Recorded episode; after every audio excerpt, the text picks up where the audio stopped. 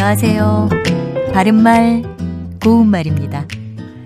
KBS 1텔레비전에서 방송되고 있는 우리말 겨루기에서 나왔던 문제를 짚어보겠습니다. 오늘은 우리말 달인 도전 1단계 문제고요. 두 개 중에서 맞는 표현을 맞히면 됩니다.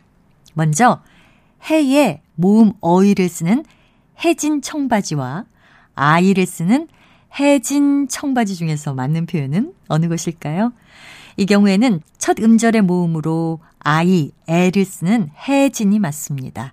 해지다는 달아서 떨어지다 란 뜻의 동사 헤어지다의 준말입니다. 반면에 모음 어이, 애를 쓰는 헤어지다는 뜻이 전혀 다른데요. 모여있던 사람들이 따로따로 흩어지다를 기본 의미로 하고 있고 이 경우의 준말은 해지답니다. 두 번째 문제. 정말 어이없다와 정말 어 이 없다 가운데 어느 것이 맞는 표현일까요? 이때는 어처구니 없다와 비슷한 뜻으로 사용한 겁니다. 따라서 일이 너무 뜻밖이어서 기가 막히다 하는 듯 하다라는 형용사는 두 번째 음절의 모음으로 이를 쓰는 어이 없다가 맞습니다. 참고로 두 번째 음절의 모음 의를 쓰는 어의 없다란 표현은 없습니다.